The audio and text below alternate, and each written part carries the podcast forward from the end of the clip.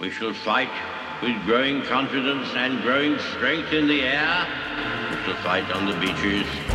We shall fight on the landing grounds. We shall fight in the fields and in the streets. We shall never surrender until in God's good time, the new world with all its power and might steps forth to the rescue and the liberation of people. In times of universal deceit, truth is the only rebellion left. On today's show, the topic is the lessons of history as well as biblical prophecy. What do these things, these past things, the lessons of the past, have to teach us about what we're dealing with today? I'm Dr. Everett Piper, and this is The Rebellion.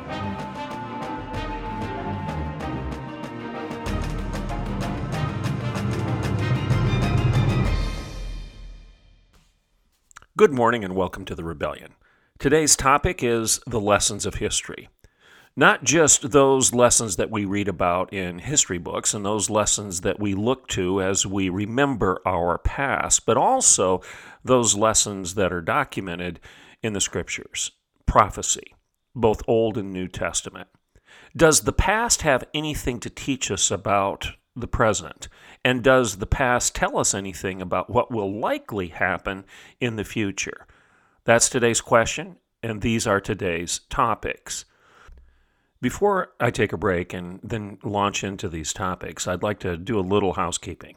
I'd like to remind all of you that we're up to around 65, 70,000 listens per month right now, and the way to increase the listenership of the rebellion is for you to copy and paste links to your favorite episodes and get them out there in your social media Facebook, Twitter, MeWe, Gab, Gettr, whatever you use, Truth Social, all of the above copy and paste some links to your favorite episodes, get them out there in your social media, and, and encourage your friends and family members to, to listen in, to become members of the rebellion. That's the way this works. That's the way we increase the listenership of what we're doing right now. And I would, I would encourage you to do that. Um, 60, 70,000 listens a month is not all that bad, but I'd like to increase it up to over 100,000 hopefully by the end of the calendar year. So let's work together to that effort. Also, remember if you'd like to subscribe to the Rebellion and support us financially, I welcome that. Uh, we don't do this just for the fun of it.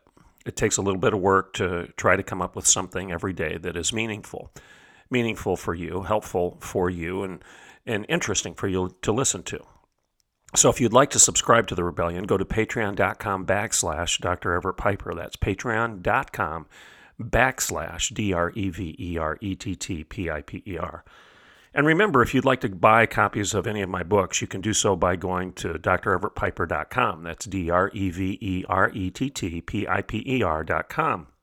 You can find links to my three books. The first one is Why I'm a Liberal and Other Conservative Ideas, where I poke a stick in the eye of the contemporary folks that claim to be liberals, but they're really not because they don't believe in liberty. I argue that it's the conservative, the thoughtful conservative, who's truly the classical liberal today because you and I believe in liberty. We believe in freedom. We understand that it's important, that it's a highest good. It shouldn't be subordinated to power and politics and, and people.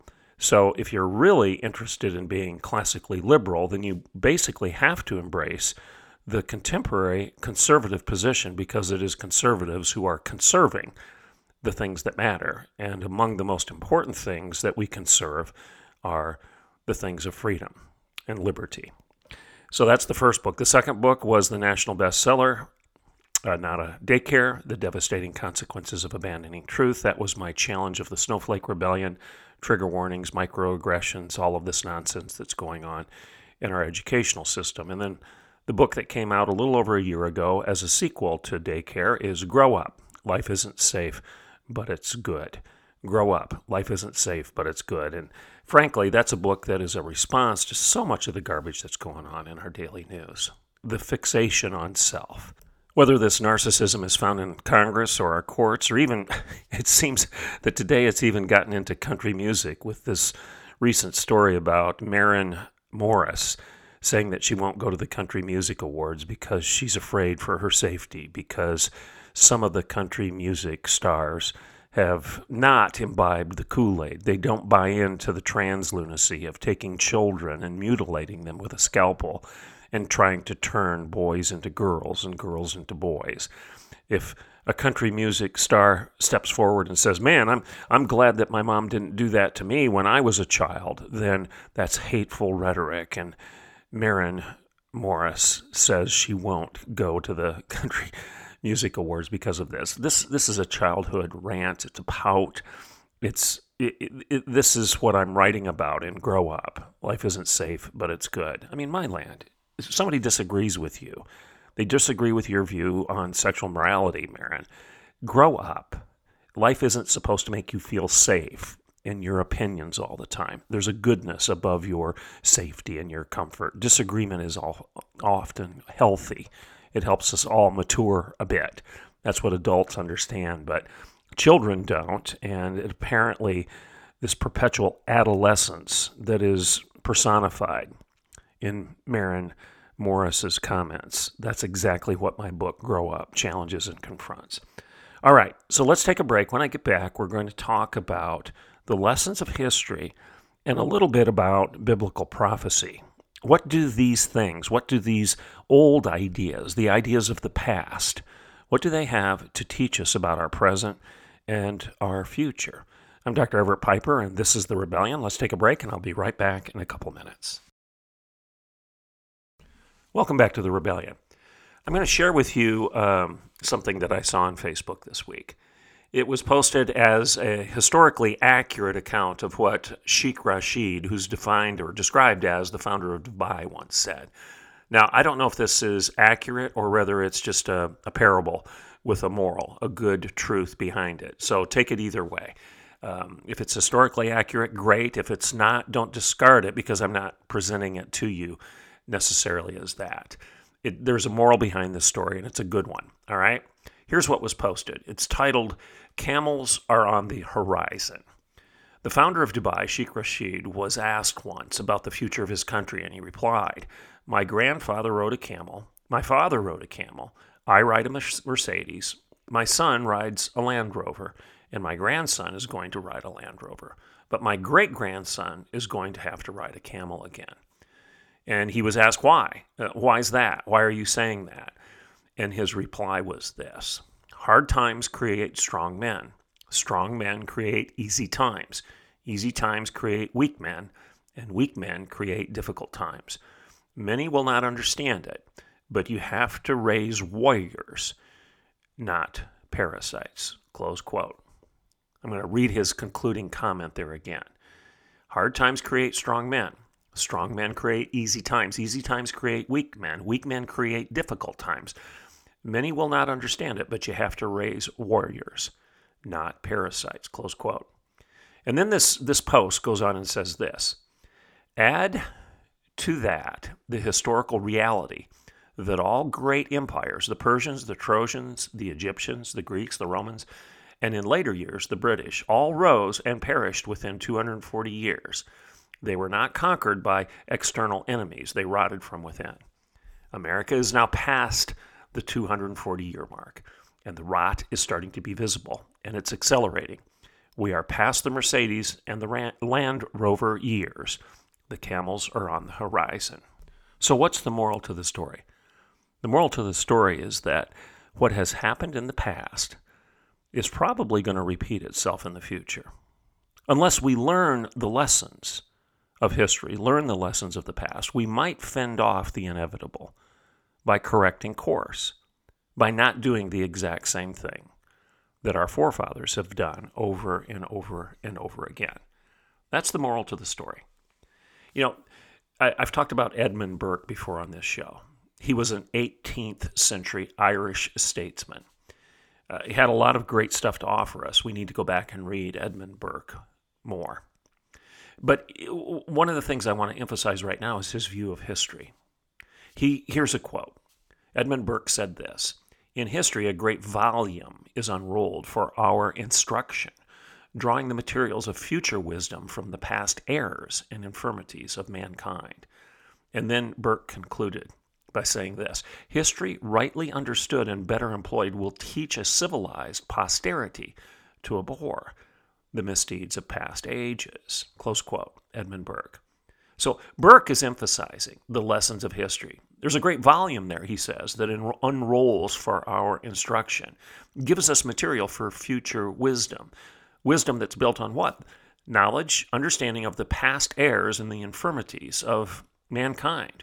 What has happened in our past that we should learn from and not do it again?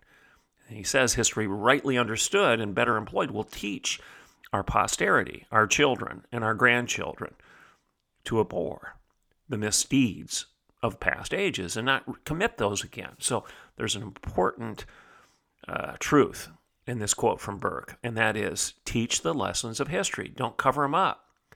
Don't deconstruct history and reconstruct it into a story that you like. Okay? George Santayana comes along. I've quoted him often, and he basically simplifies Burke's quote, his admonition, by saying those who can't remember the past are condemned to repeat it. That's Santayana. So he's basically saying the same thing as Burke. And then, as I've told you before, Churchill comes along. He paraphrases Santayana. Uh, Churchill said this as he was standing before the House of Commons during the onset of World War II.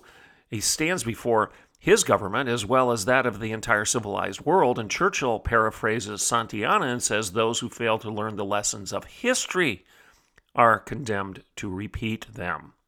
That's what Churchill says. So you've got Burke saying history is important. It's it it's there for our instruction. The materials of future wisdom are built upon the knowledge of past errors and infirmities of mankind. History, rightly understood, will teach our children and our grandchildren to abhor the misdeeds, the mistakes of the past, past ages. And then again, Santayana, those who cannot remember the past are condemned to repeat it. And Churchill says this those who fail to learn from history are condemned to repeat it. Now, I've told you before, I had a a special mentor. We weren't that close. We disagreed on a lot. He was more liberal than, uh, in, in, the contemporary sense of the word, than I am. Um, but he had some wisdom to offer. He'd been around the block a few times. Dr. David McKenna, you know, I told you he was the president of uh, my alma mater, Spring Arbor University, when he was in his 30s, and then he became president of Seattle Pacific University, and then he became president of Asbury Theological Seminary. Um, I've given you all that his pedigree was that he was a golden tongued orator within the, the ivory tower, within the academy. He said the best predictor of future behavior is always past behavior. So, the point of all this if you want to know the likely outcome of something, always look to the past. Put simply, the lessons of history matter. Okay, so whether it's Churchill, Santayana, whether it's Edmund Burke or whether it's my contemporary Dr. David McKenna. The best predictor of future behavior is always past behavior. If you want to know the likely outcome, always look to the past. All right, lessons of history matter. So, when, has it ever dawned on you that much of today's news is little more than a deja vu moment? Do you feel as if every time you read the paper or listen to a podcast like this or whatever new, other news source you use? Do you somehow feel that you've been here before? Deja vu? The government's infatuation with power, our youth's fixation on self, our culture's indulgence in sex, our country's trust in weapons rather than wisdom, uh, our teachers and our schools' distrust of our Constitution, our current president's rush to print more money, the racism of BLM and Antifa, uh, the uh, critical theory, the narcissism, the misogyny, the immorality of LGBTQIA, SJW, BLM, CRT, the alphabet soup lunacy. Does it all sound familiar? Do you do you wake up every, uh, up every day and feel like you've already read this book, that you've heard about this before? Well, maybe you have. Maybe you have read the book before you know, nearly 3,000 years ago, you had two men named Isaiah and Amos, and they penned some words that have stood the test of time. Okay? Over and over again, history has proven that the warnings of these two prophets, the prophet Isaiah and the prophet Amos, these warnings are true. Again, this stuff was written 3,000 years ago. Stuff that basically speaks to our day and our time. So let's keep in mind the promptings of Burke and Santayana and Churchill and even my old friend Dr. David McKenna and consider the warnings. Consider the warnings of let's let's start with Amos. And I'm just pulling a, a couple a couple fragments from the book of Amos right here. It was and it was written in the 8th century BC. Thus says the Lord God, an adversary shall surround the land and bring down your defenses. Your strongholds shall be plundered. Woe to those who are at ease and those who feel secure. I bore the pride. The great house shall be struck down into fragments. Behold, I'm setting a plumb line in the midst of my people. The eyes of the Lord God are upon the sinful kingdom, and he, God, will destroy it from the surface of the ground. Now, think about what Amos just said. the adversary surrounds the land. Hmm. It will bring down your defenses. Your strongholds shall be plundered. Woe to those who are at ease and feel secure. You feel secure? Does, do you feel like our country is uh, somewhat asleep, at ease? Well, nobody can do anything to us. Those right wing conservative alarmists, conspiracy theorists that are worried about our borders, are worried about terrorism, worried about you know people that come from different countries pouring across our southern border through our harbors unchecked. Uh, people are at ease. They don't think this is a big problem. In fact, those that ring the bell and sound the alarm that we should wake up and recognize that this could be catastrophic to our constitutional republic. Well, you guys, you guys are just conservative alarmists. You're the terrorists, not the people that are coming in across our border in violation of our own immigration laws. Then Amos says, Behold, I am setting a plumb line in the midst of my people. Now, that's a reference to what God is saying a plumb line, something to measure the people, something other than their own opinions, their feelings. A plumb line is a measuring rod outside of those things being measured. The truth, the eyes of the Lord, are upon a sinful kingdom, and he will destroy it from the face of the ground. Now, I've heard it said, I think it was John MacArthur once said, that if God doesn't judge America, he owes Sodom and Gomorrah and even Israel an apology. In other words, if as you look to the past, how God reacted to a sinful kingdom when he saw their pride, when he saw that they were uh, taking solace in their strongholds, and that they didn't think that they could be plundered and that they felt secure in and of themselves. How did God react to them? Okay. Let, us listen to Isaiah. The children I have reared have rebelled against me. They are a sinful nation, a people laden with iniquity.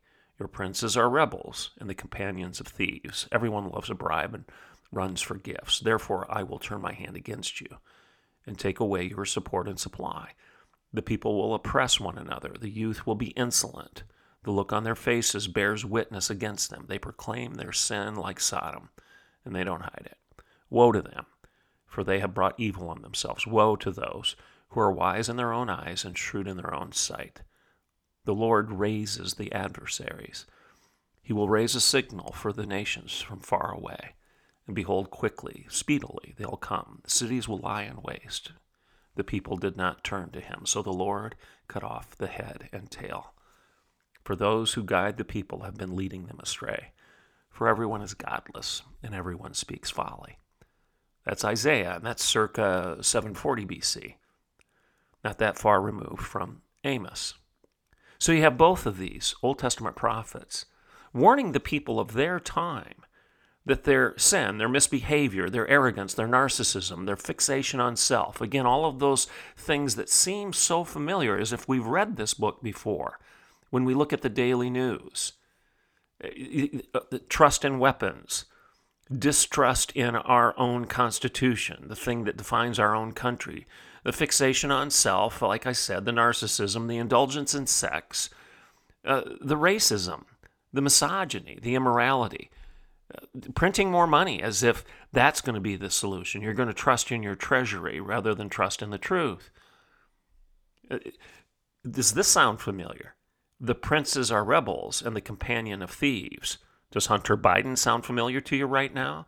Everyone loves a bribe and runs for gifts. Congress, the U.S. House of Representatives, and the Senate, accepting bribes, being more interested in the gifts that come with the power than they are in the principles that they pledge to defend. Taking away support and supply. We, we're, we're talking daily now about the supply chains being broken and that we can't even buy um, basic basic things that like toilet paper and and food supplies. We we can't build buildings any longer because we can't get steel or lumber. Lawnmowers and tractors cost a third again, if not half again as much as they did a handful of months ago, or just a few short months ago, because supply chains have been broken down. We're talking about food shortages now because farmers can't get what's necessary, fertilizer, to even do their farming. Or they can't get fuel because we're stupid enough to basically make the fuel, diesel fuel, illegal or unavailable to farmers. I mean, the, the list goes on and on. Cities lying in waste, but people would not return to the Lord. They wouldn't learn the lessons of history. They wouldn't listen to the prophets. So, what did the prophets Isaiah and Amos say? The Lord will cut off head and tail for the people guiding you have been leading you astray. They're all godless. Everyone's godless. And they're speaking folly. They're fools. I've talked before about this. In, 19, in the 1940s, C.S. Lewis lamented what he called chronological snobbery. And he defined it as the uncritical acceptance of the intellectual climate common to our age and the assumption that whatever has gone out of date is on that account discredited. That's his direct quote chronological snobbery. So it's the elevation of the modern way of thinking over and above the historical facts, and you discredit everything that's old just because it's old. Because you've got a new idea that's five seconds old, you just chuck everything that's been around for a couple thousand years because you know so much better. That's chronological snobbery. You ignore history. By definition, it's antiquated, it's an antique, it's of no value. J.I. Packer came along a few years after C.S. Lewis, and he described it all as the spirit of the age, which holds that, quote, only what is recent is decent, unquote, and that all the old ideas should be discounted as bad, if no, for no other reason other than they're all old. That's the only reason that they're bad. So here's the lesson for today. Maybe, just maybe this week, as you read the news, news that's laden with stuff that we used to call sin, maybe you and I would all be wise to consider the old words that have been around for a while. Maybe we'd do well to set aside our chronological snobbery, our historical hubris, if you will, and listen to what history has to teach us. Maybe, if the best predictor of the future is the past, maybe we'd all be fools not to attend to the past and learn what it has to tell us about our present and our future. Does this make sense? What I'm what I'm trying to say to you is that this old parable of the of the sheik, the Dubai sheik, who said, "You know, my grandfather rode a camel. I drive a Mercedes. My kids are now driving a Land Rover. But my great grandkids are going to be riding a camel again because history repeats itself. We always just circle back and do the same stupid stuff over and over again. Isn't that really what Amos was saying? Warning of that if you don't learn from your past mistakes, if you don't repent, if you don't return to, true north, if you don't turn around and stop doing the same stupid thing over and over again, if, if you don't learn the lessons of history, you're doomed to repeat them. If you don't learn from the past, you're doomed to repeat it. Edmund Burke, that the lessons of history have a lot to tell us. A volume is unrolled for our instruction, and that we should draw from it, draw from the wisdom of the past, because it will tell us what likely will ha- happen in, in our future if we don't grow up, act like adults, and recognize that it's not all about us, that our comfort, our security, our power, our weapons, our money isn't going to solve anything. The only thing that's going to give us freedom is those fences that God Himself has defined for us. Isaiah says this He says, Come now, let us reason. Cease to do evil and learn to do good. And if you are willing and obedient, you shall eat the good of the land. But if you refuse and rebel, you shall be eaten by the sword. So Amos warned us if you don't stop doing this, if you don't repent, if you don't return to the Lord God, if you don't revive, restore, recover, repent, return, all of these words mean that you're basically going 180 degrees the other direction.